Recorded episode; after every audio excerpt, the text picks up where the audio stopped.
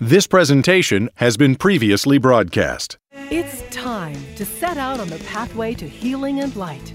This is The Inner Life on Relevant Radio. If you have questions or concerns about your faith journey, if you are struggling or searching for something more, if you are in need of some spiritual direction, our Catholic priests are here to help. One heart at a time. Welcome to The Inner Life on Relevant Radio.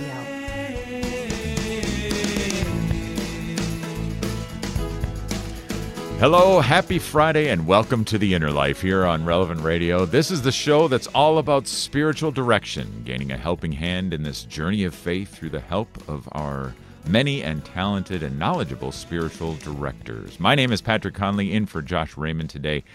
And this, I'll let you know, is my favorite time of year. So we're deep into Advent, and today, December 17th, the O antiphons have begun. It's a season of anticipation that's filled with eager joy as well as a profound peace. And that's what we're going to be speaking about today here on The Inner Life the peace of Christ. What is the nature of the peace that Christ alone gives? And how can we invite that peace into our lives or experience it on a deeper level? To help us along on this important journey, our spiritual director today is Father Carter Griffin, a priest in the Archdiocese of Washington, D.C. Father Griffin was raised Presbyterian and became a convert to the faith when attending Princeton University. After graduating, he served for four years as a line officer in the United States Navy prior to entering the seminary. He was ordained to the priesthood in 2004. Father Griffin, good to be back with you. Thanks very much, Patrick. Good to be here. Wonderful. Well, uh, Father, in this season of Advent, as I was just saying, um, there is this sense of peace that seems to, at least in my life and my observation of the season, seems to grow throughout the season. There's just a, a sense of, of uh, the Lord, in a sense, taking us up in His arms uh, around this time of year. But uh, that may border on the sentimental rather than on the uh, the theological, so to speak. So I'm wondering if you can start just with a with an overview of when we're talking about the peace of Christ. What are and what are we not speaking about? Sure. Well, you know, and, and first of all, just to go to your sort of instincts, uh, I, I think that it's, it's it's obviously there can be sentimentalism in, in in some of these things, but I think there can also be an underlying truth that is guiding them. You know, that in our mm-hmm. minds, you know, the understanding that we're here we are in this in this a in this time set aside each year to foster in our in our hearts this this sense of expectation for the coming of the Lord uh, at Christmas, and you know the famous three comings, you know, coming at Christmas in the past, coming the second coming in the future, but also Jesus coming into my heart today and now, mm-hmm. and of course He is, um, as I'm sure we'll talk to in the course of this uh, conversation, He's the Prince of Peace, and that title especially goes with Him at this time of year. Uh, he's the one who brings us. Um, certainly divine peace, union with God, uh, and, and which is the source of all true, genuine peace. Uh, but also human peace, peace in our peace in our hearts, and excuse me, peace in our families. Um, so I think that there is, in in some of those sentiments, there's also kind of underneath that um, a kind of a foundation of truth that when we plumb that, we see something very beautiful, and we see something that I think people, maybe especially today, I think in every age really, but especially today, are really yearning for, craving for, is this interior peace uh, in this cacophonous world, that, you know, noisy world that we live in. Um, so I think there's there's a lot there, and I think this is a perfect time of year to be talking about uh, the gift of peace that Jesus wants to give each one of us. Yeah, yeah, and it is, and and especially where it becomes all the more uh, familiar. Now, of course, um, we we hear this, we know these words from the singing of the Gloria throughout the rest of the remainder of the liturgical year, save for Lent, of course. But um, we we hear the words of of uh, of Saint Luke, and suddenly there was with the angel a multitude of the heavenly host praising God and saying, "Glory to God in the highest, and on earth peace, peace." To those on whom his favor rests, or to those with whom he is pleased. And uh, so just looking at that peace, um, Father, what what are we? I guess again, how does the peace that Christ brings differ from other types of peace that we might see, even if it undergirds those other types of peace? Um, because it's it seems to be much more than I mean. Oftentimes we talk about peace as kind of the absence of conflict or the absence of war, um, but this is something that that uh, both transcends and perhaps uh, goes much deeper than that. Yeah. Yeah, and and of course there's so many layers to that, but I, think fundamentally, um, you know, uh, Saint Augustine would, spoke about peace um, as being a tranquility of order. You know that there is mm. that it's not just kind of an absence of conflict, whether the peace is in the family or the peace is in a person's heart or the peace is is, is or the peace of a, between nations. That it's not simply the absence of conflict, which sometimes can be imposed uh, in an unjust way. It can be imposed in a way that, sure, there's external peace, but there, it really is not genuine peace. So the understanding of Christian peace is that there is a, a right ordering, whether that's a peace between people, um, in which case we're talking about a right ordering of, the, of, of their relationships. It's really the virtue of justice between them, whether that's the right ordering within a person's heart, which is really the foundation of which is uh, kind of holiness, you know, the integration of the person, that, that it is really the source of true peace, holiness, which is why saints are peaceful men and women. Um, or it's fundamentally relationship with God, that there's a right ordering with God, that, that Jesus in his incarnation has bridged that gap and has uh, enabled us to once again have a right relationship with God, which is called justification, right? It is the right ordering of that relationship which fundamentally is is how we how we how we receive peace from from our Lord. So when the when the angel said, "Glory to God in the highest and on earth." Peace, um, you know, of men, to men of goodwill, or all these different translations out there. Right, now. right. Um, yeah. the men, the men of goodwill. I've always liked the one of, excuse me, the men of goodwill, because that's precisely how we receive the gift um, of of justification. Is, is is by allowing ourselves to to receive the grace of God, the sanctifying grace uh, that Jesus has come, so that we can have that rightly ordered relationship, so we can use our wills properly. So our intellects and wills are once again ordered to glorifying God. So we do have to. It's not just something that happens passively. We're not passive instruments, inert instruments uh, in this work of peace with God. That He invites us into that with our will but it's a will that has been anointed and sanctified by the grace that Jesus brought brought us. So there's a lot there's a lot there to unpack, but I think it's um it's a good starting point for the conversation for sure. Absolutely, yeah, that's great. In fact, let me use that as a springboard to invite our listeners in. Have you ever experienced just a, a profound peace, or maybe you long to experience a profound inner peace? Um, have you have you felt that before? Have you not just felt it, but have you sensed it? Have have you known it to be at work in your life? What was it like, and did it last? And how has Christ given you peace even now in this Advent season? Please give us a call, join the conversation, speak with our spiritual director, Father Carter Griffin. And uh, yeah, our phone number here at the Inner Life is 888 914 9149, 888 914 9149. Or you can send us an email as well, innerlife at relevantradio.com. Let me go back, Father, to what you were just saying about there. It's not just a passive re- reception, but we need to be actively involved. Unpack that a little bit more for us. How are we actively involved in securing the peace of Christ in our own lives? Well, I think that you know it begins by uh, you know all in a sense we receive grace through the gift of faith, right? It begins with with b- believing that that um, in the promises that God has has given us, um, and coming to the sacraments with faith. You know, the baptism for adults requires first of all having faith, um, and children the, the faith on the part of their parents and godparents. Um, and so that sort of is the doorway that opens up the possibility, and that already is an exercise of the will. Um, it's a will that has been been moved by grace, of course. You know, nothing is done without God's grace, nothing meritorious. Um, but by moved by moved by grace, we can freely say yes to that act of faith, uh, and that by receiving baptism, we receive then the the uh, the theological virtues of faith, hope, and charity, and the gifts of the Holy Spirit, and the capacity to act in a way that's pleasing to God. Um, and so all of those are different ways. You know, in those in in our life, in our ongoing life, the moral life, um, in our interior life, you know, we we have these ways of kind of of, of not only healing whatever may be wounded in our relationship with God, um, but also advancing along that path. I mean, this is the path of holiness that each one of us is invited into. Every single Christian is invited into that.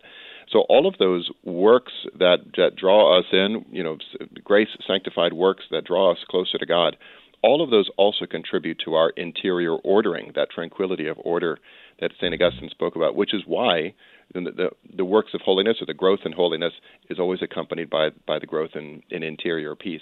And that's fundamentally what people are looking for. So sometimes, you know, there can be this temp, uh, temptation to kind of treat the symptom and not the cause. When people are feeling restless or, or, or afraid or lacking peace in one way or another, we may try to sort of put a band aid on it or find some way to kind of distract them or even kind of ease their minds or maybe med- medicinally or I mean all kinds of things which and all those things may be appropriate in the right time and the right way but we need to address the underlying issue here too, which is Hmm. which is fundamentally that people are not are not close to God, right? He's the source of peace, and He's going to be the one who gives us that peace. So, really encouraging people in whatever the next steps are in their life of holiness, in their life of growth and sanctity. That's really where where we're going to find true and lasting peace.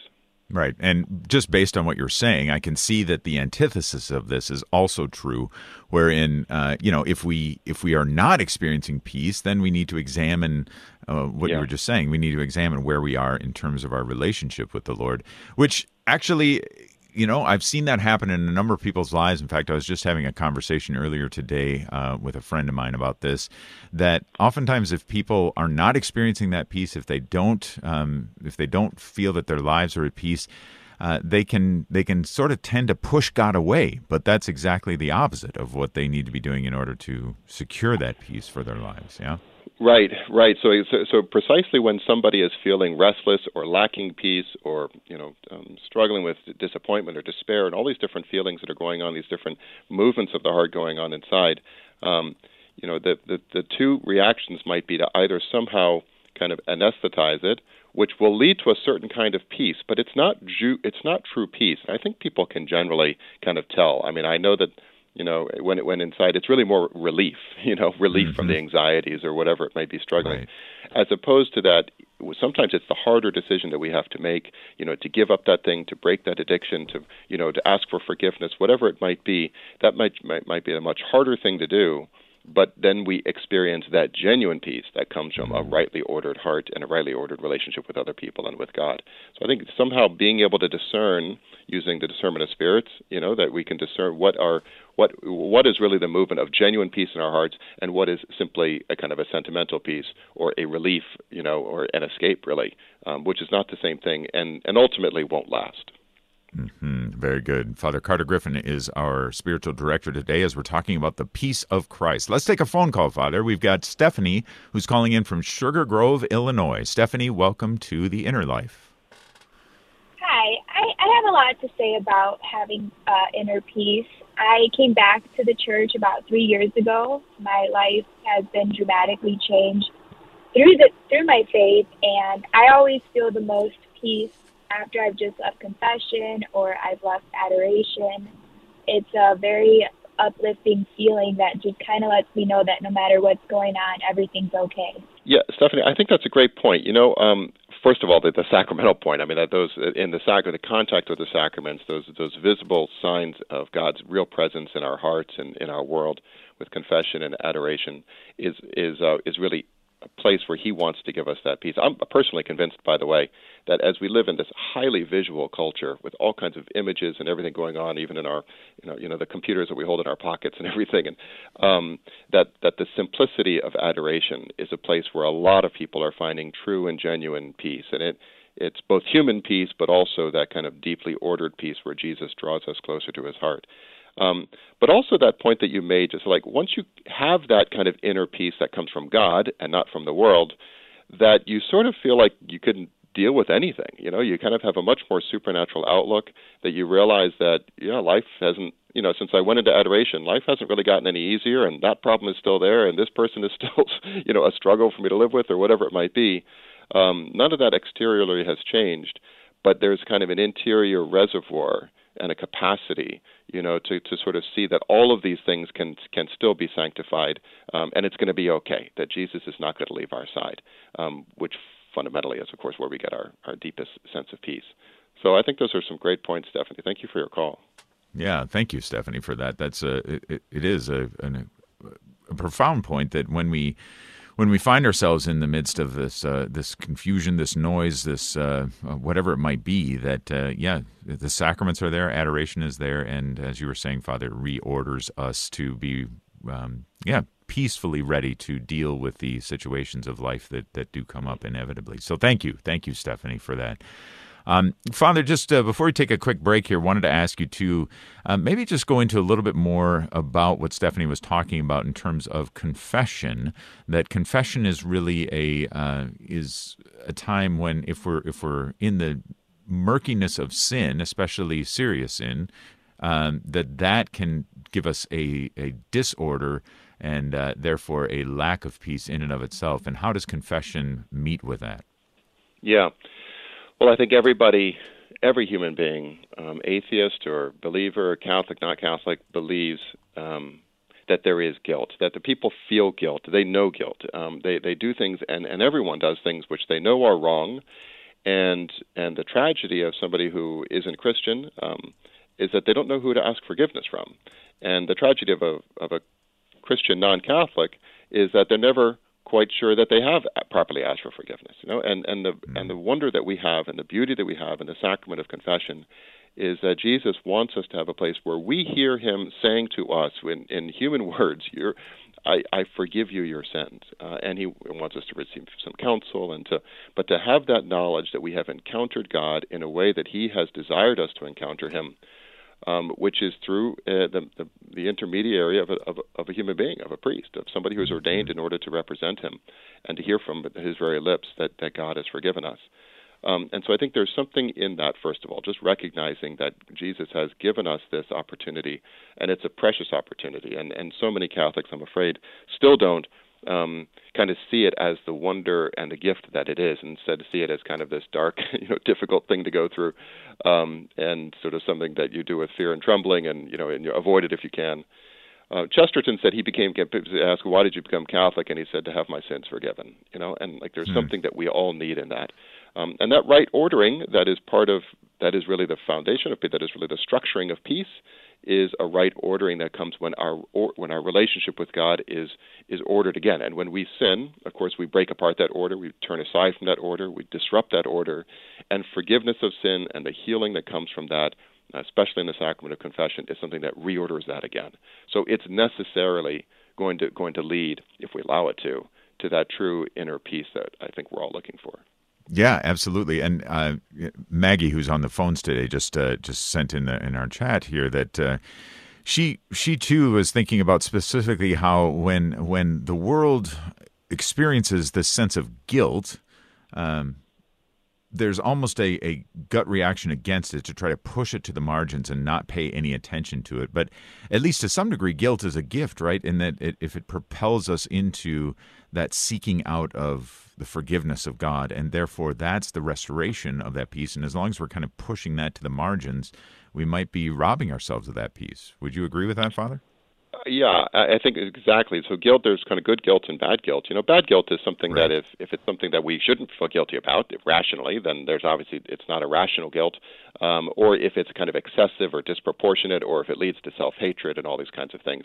But there's good guilt, which is like a recognition that I've done something wrong and I need to ask for forgiveness. And if it leads us towards that, then it's lead then it's leading us closer to God. In that sense, it's not only um, it's a great gift, you know, for us to receive that. There is a tremendous amount of confusion out there, and people replace guilt with all kinds of things. And so they find other forms of expiation, secular expiation.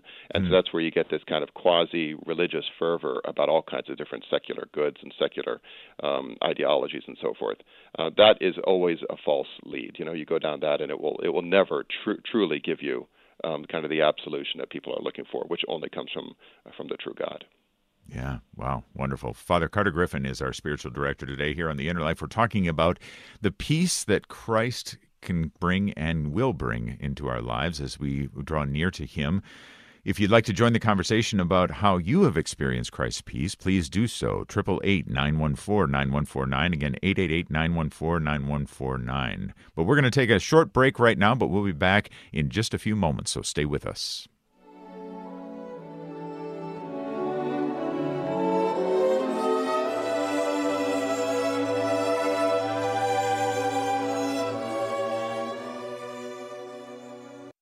Catholic Order of Foresters is proud to sponsor the Relevant Radio studio line. For information about employment opportunities and flexible premium life insurance plans, visit relevantradio.com/forester.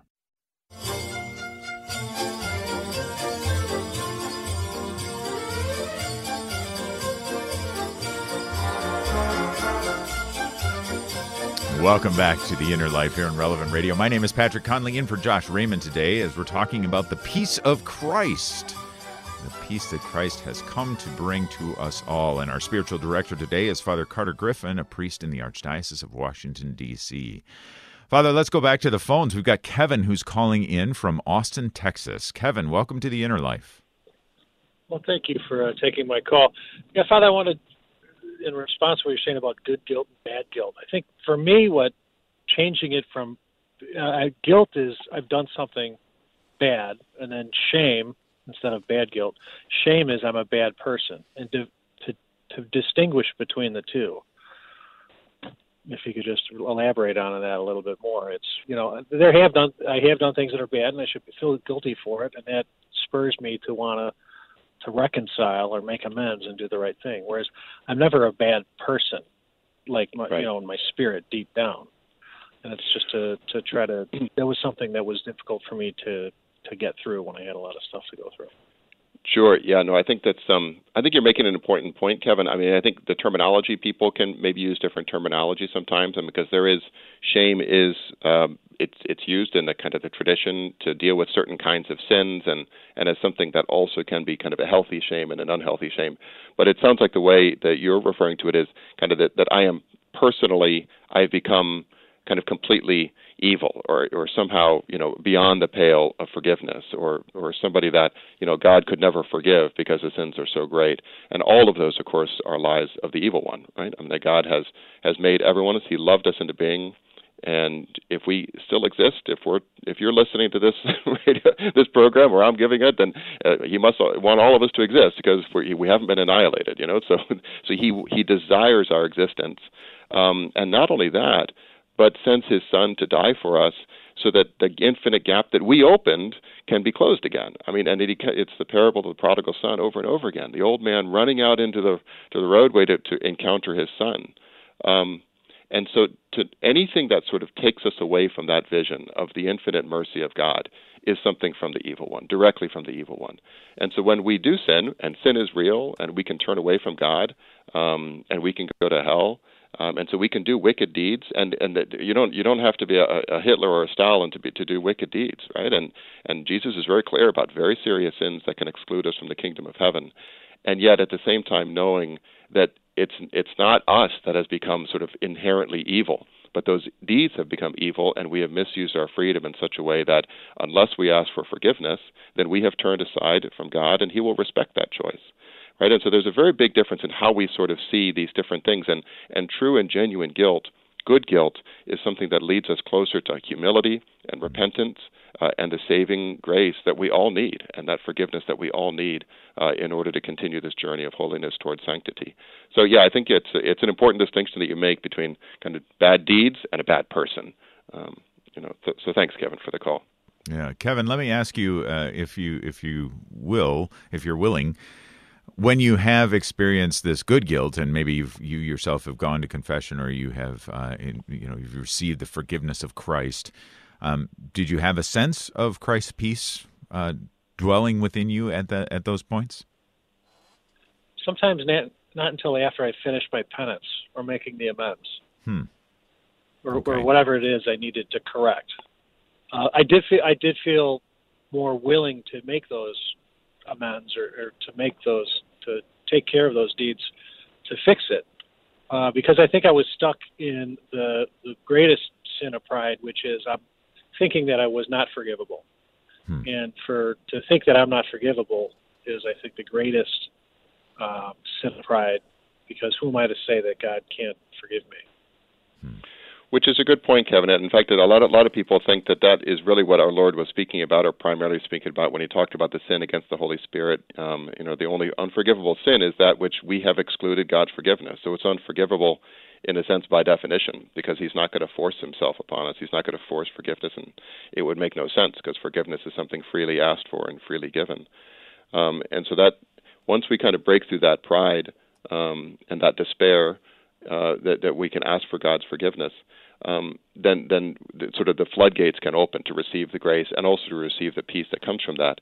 Um, but you also make a, another interesting kind of side point there, which is that there was amends that needed to be made sometimes to people other than God, right? To to to to, to to to our fellow human beings, um, and sometimes that is you know that's kind of as hard sometimes as as, as humbling ourselves before God, humbling ourselves before another person, and saying, "I need to ask for your forgiveness for this." Um, that's not always going to be the case. There are going to be many sins, perhaps, that aren't going to sort of require that kind of explicit, overt um, act of restitution, but sometimes there will be, uh, and that will be an important feature or an important kind of uh, milestone on the road towards true and um, true interior tranquility of peace. Mm-hmm. Yes, many good points, Kevin. Thank you for calling in. Thank you for uh, sharing your story with us.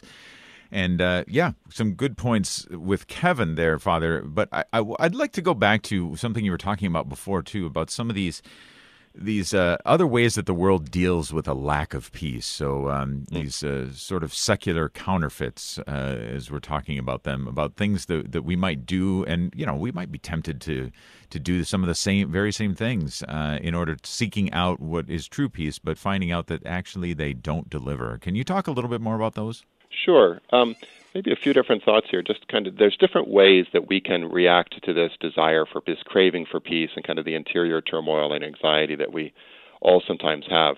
The most obvious, maybe the kind of the basest, is just to kind of um, cover it up, you know, kind of anesthesia. And that can be all kinds of things. And probably everybody does this to some extent some of the time. Um, sure. It can be something very innocent. It can be something a lot less innocent. Um, you know, the obvious things, alcohol and drugs and things like that, sure, video games, whatever it might be, something that kind of just covers up the pain. Um, and so that's one way. I think another way is to sort of try to is to try to deal with it by just pushing it out, distractions. Um, you know, we live again in a time of tremendous distractions, workaholism, things like that, where you just kind of go, go, go. So you really don't think about the peace. You haven't anesthetized it. You just don't avert to it anymore um, because you're so focused on all the activity around you. Um, but then there's kind of the most subtle, which is um, different kinds of kind of human goods, uh, at least perceived human goods or actual human goods, that become a kind of quasi religious substitute. Um, and an obvious example of this would be like communism, which saw itself explicitly in kind of secular religious terms as the kind of the replacement for the opium of the people, and it would have kind of you know the equivalent of high priests. They would have the equivalent of kind of sacrifices for the state, you know, all that sort of stuff, and it gave people a sense of like of having a religious um, alternative, which gave them a certain, at least passing sense of peace. It's not the true peace that comes from forgiveness, but it's still there. In our day, in our time, in our place, sometimes it's not communism. Typically, it's other ideologies, um, even ideologies that seem to have, uh, and that do have maybe very many true qualities to them. Ideologies of of toleration. Uh, it could be aspects. Um, of environmental environmentalism, which is very different than kind of a healthy uh, respect for the environment. Um, it becomes a kind of ideology on its own, almost a religion on its own. Even some aspects of the whole COVID um, pandemic have taken on religious overtones on, on, kind of all sides, you know, which is in some ways a kind of maybe a secular uh, counterfeit, you know, for people looking for desperately looking for peace. Um, and all those things may have shreds of truth to them, shreds of lies, you know, but we know where we can always find true peace, which is um, which is in our Lord Jesus. That's yeah, and I like the the whole reflection on ideologies there too. And as you were talking about that, I guess I'm picturing ideologies that in some way or other demand some form of activism, and mm. uh, that that in and of itself can kind of uh, can can steal away our attention because we get so worked up about a, a, certain thing and whether we're promoting this through you know whatever it is through social media posts or whether we're actually out you know, marching in the streets or doing something one way or the other. Again, like you say, it's not necessarily that these things are not are not good and worthy things to to do, but if we're searching for this peace, what I'm hearing you say is that's not where we're going to find it. Yeah, and and to be on the lookout for anything that that poses um, a kind of transcendent you know claim upon us. You know that huh. something that can tell us what is right and what is wrong what is good and what is evil. You know mm. how to make sac- you know what to make sacrifices to you know where to burn the incense so to speak right? Anything that sort of claims that over us other than our maker um, is is to be highly suspect, you know, and to make sure that we, if there's truth in it, that we're very cautious in approaching that and receiving what is true from it without giving in you know, to some of that. So, because I, I do think that people are, you know, I mean, you could the obvious kind of crazy things about like the crystals and all that kind of stuff. You know, you're opening doors to other. That's kind of another layer of this whole thing. You're opening mm-hmm. doors to other um, preternatural forces, which will promise peace and everything else to you. Um, but the cost is obviously unacceptable, you know, and it, it is kind of the opposite of the worship of God. So yeah, this you know, peace is a good thing, but peace is not the ultimate good. Union with God is the ultimate good, and that in turn will give us the actual peace that we're looking for. Wise words from our spiritual director, Father Carter Griffin. If you have experienced that peace, that peace that surpasses understanding, give us a call. Tell us the story of how how that came into your life and how you've seen it work in your life. 888 914 9149. Again, 888 914 9149. Let's take a uh, let's take a phone call now, Father. We've got Alan who's calling in from Minneola, Florida. Alan, welcome to the Inner Life. Hello, Merry Christmas to you all. Merry and Christmas, indeed to Alan. you. I've got a question based on uh, uh, to to the father. Um, I just wanted. To, I just was thinking, uh, based on uh, the storm at sea story that's uh, you find in Mark chapter four, Matthew chapter eight. Um, I've heard different people speak about when Jesus was asleep in the boat. You know, when the storm was raging. Then it, I've always I've heard different people say, well, that was possibly Jesus withheld his peace for a time or just there might have been a reason why at that moment the storm was going on he was still with them but he was asleep and i just wondered what father thought about that Yeah, I mean, I, I think that's certainly a very viable and and and and reasonable um, kind of way of interpreting that. That Jesus allowed them to kind of endure the wind and the waves. Um, they're in the in the boat, you know, often represent the boat often represents the church, you know, going through kind of the ages, and uh, but it can also represent just our own lives, you know, and and and having to put up with these things. That He stretches their faith. Um, you know, He stands up and you know, where was your faith? You know, that that that recognition that even if he seems to be asleep, he's still there and he's still present. Uh, and we all need to know that in our own lives because there are going to be times when we ourselves are enduring the wind and the waves, and it seems as if Jesus is asleep, that the Lord is not doing anything to help us. And and of course, all along he knows he knows what he's about, you know, and that we're safe and that we're not going to drown, um, and the wind and the waves are not going to overtake us. Um, and and so I think there's that's a that's a perfectly you know kind of reasonable um, explanation for that.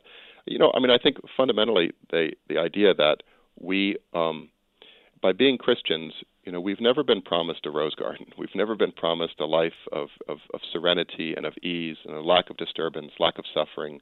Um, anything that would cause us anxiety or difficulties. We were never promised any of that. We were promised the grace to deal with all of that. We were promised the grace to kind of endure, to, to go through the wind and the waves, uh, and to survive and to thrive even. Um, you know, uniting our own sacrifices, our own struggles, our own sufferings to those of the Lord, and and hallowing them, sanctifying them.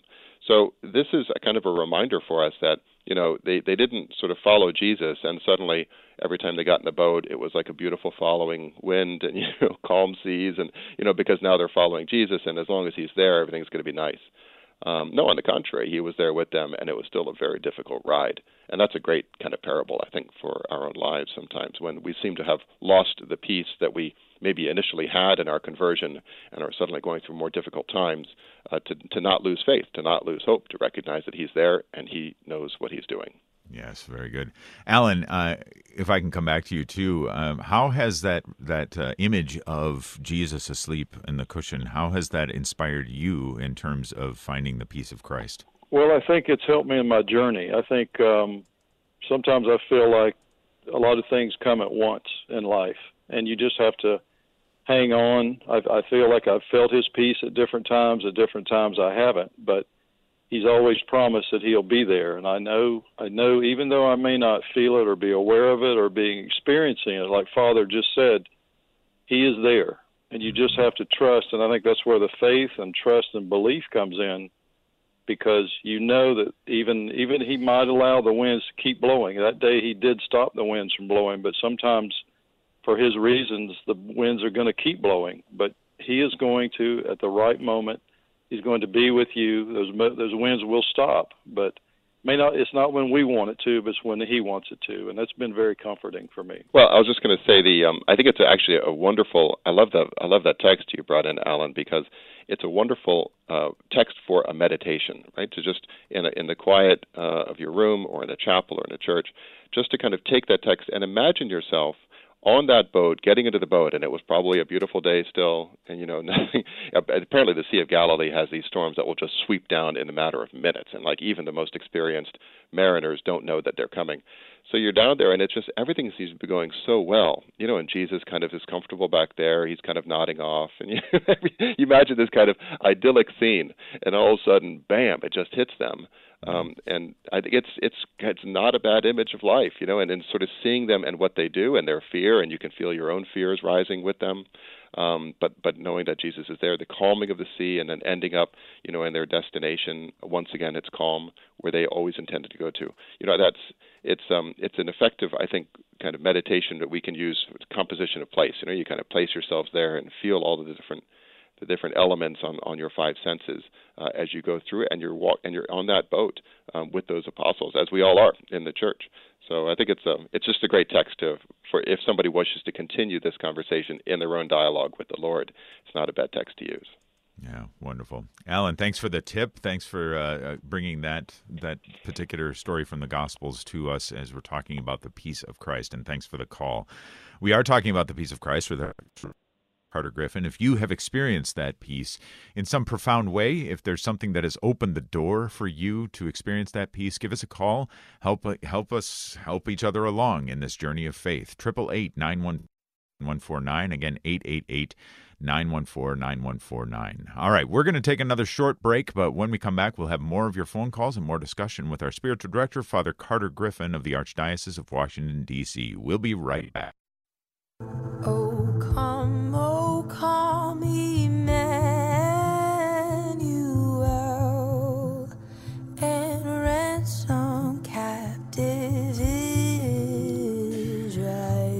Well, there we go. O come, O come, Emmanuel. The O antiphons have begun. Welcome back to the Inner Life here on Relevant Radio. My name is Patrick Conley, in for Josh Raymond. My thanks to Nick Sentovich, our producer, and Maggie Groeschel, who's taking our phone calls today. Uh, and our spiritual director is Father Carter Griffin of the Archdiocese of Washington, D.C. And uh, we are talking today about the peace of Christ. And yeah, so wonderful, wonderful things that we've encountered thus far. I do want to uh, ask you a question that, that did come in specifically um, from a caller who unfortunately dropped, Father. Um, is a police officer named Al from Arizona who had called in, and and uh, he said that he's been a police officer for over 30 years, and he's seen some of the some of the real bad things that we can do as human beings. And uh, I know that one of the things that can steal away our peace is not just a lack of being forgiven, um, which we've talked about, but also uh, uh, a struggle with how to forgive others. And that was that was really his question: is how can I get to that point of of forgiving society as a whole and other individuals for some of the horrific things that he has seen done? And so, how do we how do we achieve peace through offering forgiveness as well? Yeah, um, it is a uh, it's a kind of a particularly poignant um, point that that he's making you know that when you see the evil and you do see evil you know there's that one scene in the the lord of the rings movies uh, it's not in the books actually but it's one of the things about the movies i think that it was kind of a kind of a really good addition and it was the that scene where frodo is there and you know he says well what what are we fighting for you know and and sam says there's good that there's there's there's good in the world and it's mm. and it's worth fighting for you know and that that right. that recognition that when we are confronted with so much blackness and so much hatred and so much um, you know, impurity in the world and so forth, we can sort of look around and say, like, what's the point of all this? Um, but I think there are a couple things to keep in mind. The first is that that's a very um, understandable but human reaction, because the fact is that the one who actually is, should be, in a sense, most offended by that, our Maker, our Creator, who created us to be good and to not do these things and to not, um, He Himself forgives us over and over again. Um, and in fact, after the flood, you know, he says he will never do that again. He will never wash it away. That temptation to just sort of see it as a bunch of filth and just just get rid of it and start over again. Said he would never do it. Instead, he would heal and he would cleanse over and over and over again if necessary. And we ask for the grace to be like him, you know, to sort of say like this is I don't understand this and it just seems so dark and you know wrong to me but i really want to imitate god who looks upon these individuals as individuals as human beings who are not all bad uh, he sees the good in them um, and he wants them to come to back to the way of salvation. So I think one is asking for kind of the capacity to to sort of see with the eyes of Jesus, really upon upon his people. Um, also, I think a sense of hope um, that God and His justice uh, and His mercy will always triumph uh, in the mm-hmm. end. Um, mm-hmm.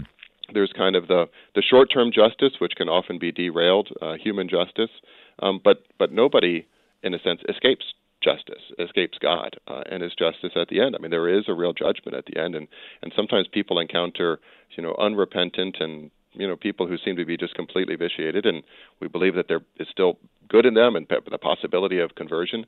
But even if there isn't, you know, we don't have to necessarily fix that or address that.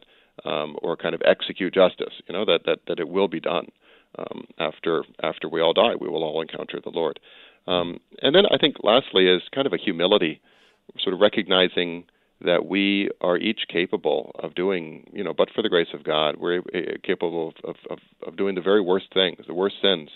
And it may be that we can grow in some sort of a modest um, modesty about our assessment of others and their actions and a humility in ourselves when we recognize that people have been given all kinds of circumstances that maybe set them up for failure in a way that we weren't set up for, um, that we've received graces that they haven't received. It doesn't mean that they weren't free. It doesn't mean that they couldn't have avoided doing some of those things, but it may be that we're looking at them with a kind of a jaundiced eye, that we're not looking at them really truly and um, kind of ob- objectively. We're looking at them from our own experience. You know, like, how I would never do that. I could never imagine doing that to somebody else, and that's probably true. Um, but it doesn't mean that we're somehow of a different species and that we're incapable of doing something equally bad. Sometimes the things that we think are so bad, you know, are in fact bad, but things that we think are kind of more innocent sins can be can be can be can be terrible. You know, I mean, the way we tear somebody down in their reputation, we tell lies about them or calumniate them. I mean, that's you know, Aquinas says that's worse than murder. You know, worse than murder. And you know, we look at a murder and we say, well, this person's so wicked, and how could God ever forgive them? How could I forgive them? How could their their families, you know, the other families forgive them? And yet there we are, you know, doing something that is even worse, according to the angelic doctor. So I think maybe having a certain modesty about ourselves and our own sins and our own need for God's mercy can also help us in that in that work of forgiveness. And then I guess maybe the last point is just to say that sometimes what people think is forgiveness is really not. It's the feeling of forgiveness that they're referring to, which mm. um, it's a wonderful thing to feel that you forgive somebody and to feel forgiven by somebody. Um, but it's not fun. It's not really needed. It's not essential to the act of forgiveness, which is which is a choice of the will which we sometimes have to go back to over and over again when we've been very deeply hurt by somebody, and it's understandable that it doesn't come easily. But just to choose to forgive itself is very beautiful in the eyes of God, and in some ways, maybe even more beautiful when we don't feel it, you know, because we're choosing anyway, and I choose to forgive this person. So there's there's kind of a lot lot there maybe, but it's I I, I think it's a great question that Al has, and um, hopefully that maybe gives a, a, starting point for an answer. Yeah, absolutely. And Al, we hope you heard that. Um, it was certainly edifying to the rest of us who did. So thank you for that, Father Griffin. Uh, let's take another phone call. We've got Claire who's coming in, calling in from Traverse City, Michigan. Claire, welcome to the Inner Life. Oh, hello. Thank you. Um, well, I'll try to make a very long story short, but um, uh, my son had been critically injured in a car accident when he was 15 and had become addicted to OxyContin, um, you know, the pain medication. And um, long story short, he ended up going to a year long rehab when he was 18. And um, he was actually doing really well. And he went to help somebody else who was struggling and unfortunately they both ended up using and my son overdosed and um this person was afraid to call for help because they thought they'd be arrested. So he was down for a significant period without adequate oxygen. Finally it was a state trooper who tried to revive him and had him airlifted to a hospital. And then by the time i got there my husband and I, the um, doctors said to me, "Look, he's probably brain damaged.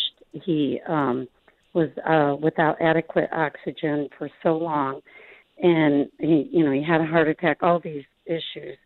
And um, my husband just began to sob, and I just felt this calmness come over me, and I just said, "I want to give it more time. I want to wait and see." And we just had people praying and praying for him. And um uh, three days later he woke up and he was completely fine. He went on to college and got a 3.8 gpa and um i know it was just god's peace and that the holy spirit you know helping me make that decision you know.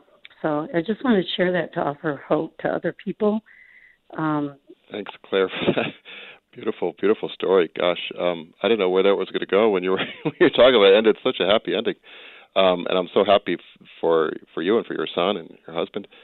Um, and and the point that you make about that moment, you know, when the doctor came to you and said um, what he said, and you had that profound sense of peace, and you spoke out of that peace, and you had wisdom, excuse me, that came from that peace, I think is a really fine point. Um, it's something that requires a certain amount of discernment. You know, it requires a certain amount of kind of proximity to the Lord to know the difference between that and just kind of numbness, for example, or you know, just purely human peace.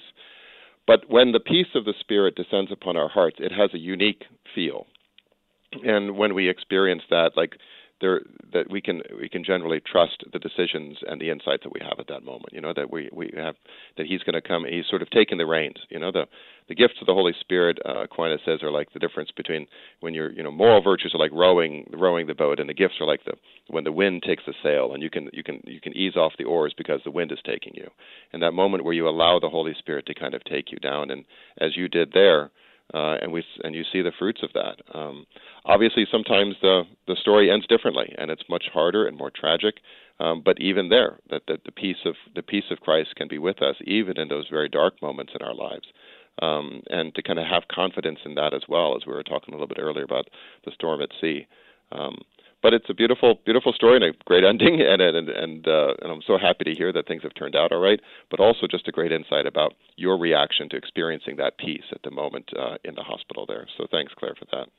Yeah, indeed. Thanks, Claire. Um, what a great testimony to the peace of God at work in your life, um, and that's what that's what we've been looking talking about. That's what we are continuing to uh, look for and hope for and pray for as as we uh, especially as we enter the closing days of Advent and the beginning of our Christmas celebrations as well.